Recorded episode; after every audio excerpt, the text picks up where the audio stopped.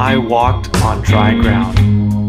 I'm Greg, and I believe in a powerful and redeemed life for every Christian man stuck in sexual bondage.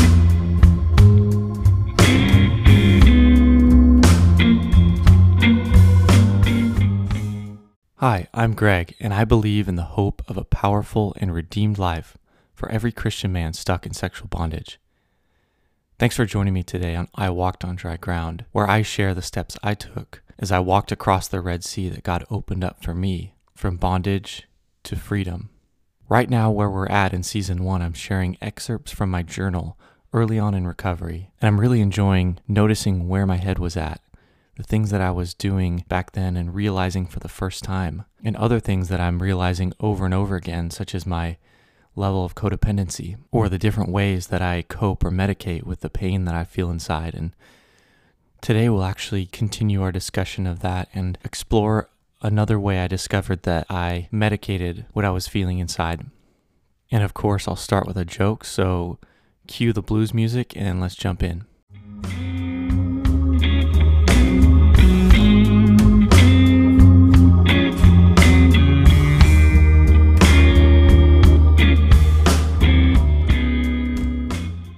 All right, so here's the joke for this episode.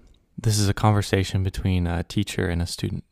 Teacher, if you had one dollar and you asked your father for another, how many dollars would you have? Vincent replied, one dollar. Teacher, you don't know your arithmetic. Vincent, you don't know my dad.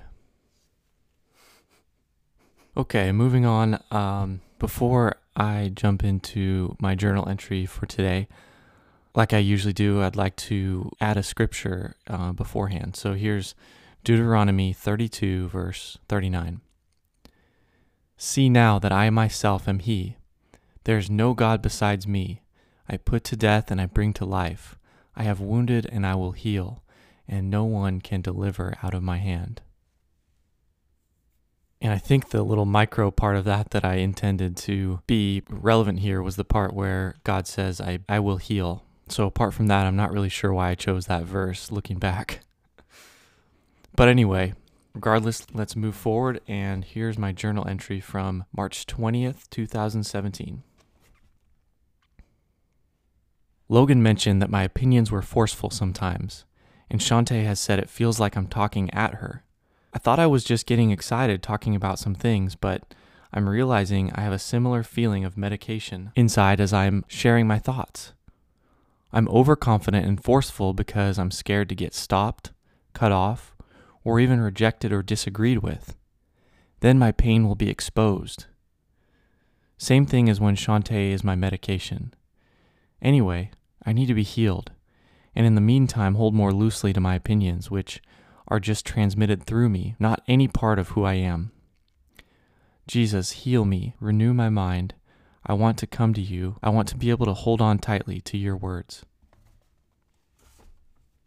Even though this was over three years ago from the date I'm recording this podcast, I remember discovering this. I remember being told that my opinions were forceful, and I remember the feeling that I would get almost as if, as I was sharing my opinion on some topic, it felt like I was almost a snowball rolling down a hill, building size and momentum as I went.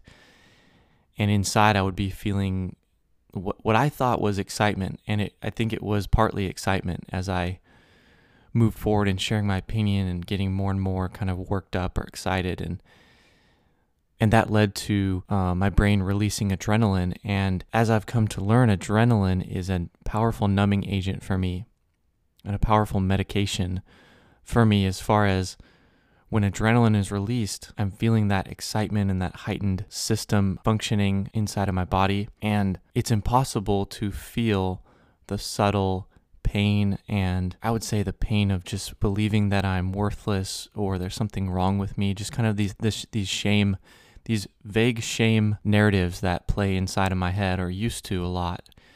So when I would get this opinion and start start rolling the snowball down the hill and gaining momentum and and feeling this excitement and this engagement, I would not be able to feel that pain anymore. And it would be a nice kind of high or medication for my natural state of pain or anxiety or shame. So again, I discovered another way I was medicating. And as you heard me read, my son Logan and my wife both noticed the consequence of that on themselves. They didn't like how it felt, and rightly so, that I was being so forceful or talking at them rather than having a, having a discussion with them, rather than just loosely sharing opinions and, and trying to build a relationship and build a connection with reality as far as our opinions go.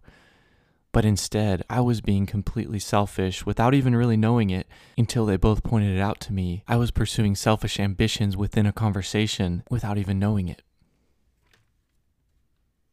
I think that's an interesting part of recovery, is dismantling all of these unhealthy coping mechanisms and medicating behaviors.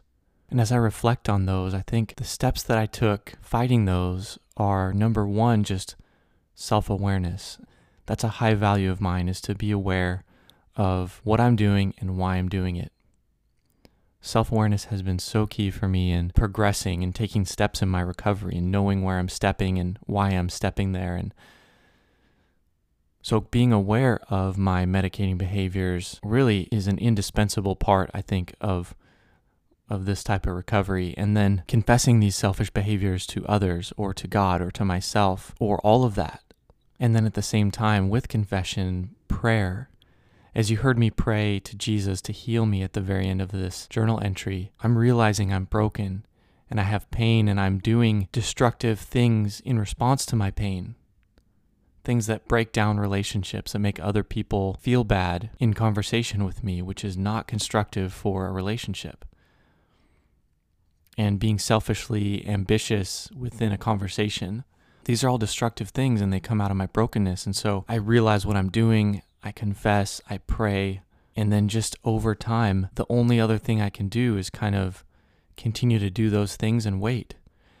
And over time, as God promised in the verse that I read, He will heal. And then finally, the last thing I want to touch on is just the idea of holding loosely to my opinions. And this is something I also think I learned in the journey of self-awareness as a part of my recovery, that my opinions are formed as a combination of the sum of my experience in life, all of my things that I've heard and believed, all the things that I've heard and not believed, all the evidence that I've seen, the evidence I haven't seen, my pre-existing attitudes and misconceptions and prejudices. All of these things go into the way that I interpret reality, and therefore my opinion blooms from all these things. It's the same for every other person around me who has an opinion on something. So I learned just to hold more loosely to my opinions because there's so many factors that go into my opinion on any given topic. And if just one of those was different, I might have a different opinion. And if there's somebody else who has a lot of maybe similar factors, but one key factor is different, they're going to have a different opinion. It makes sense. They should have a different opinion based on what they've seen or not seen, or what their attitude is or is not. And with that, you know, my opinion might change tomorrow. And so all of that to say, I think I learned how to deconstruct my opinion here and there and realize it is what it is, and, and it's not something that I should be so attached to as part of who I am. That's all I have for this episode.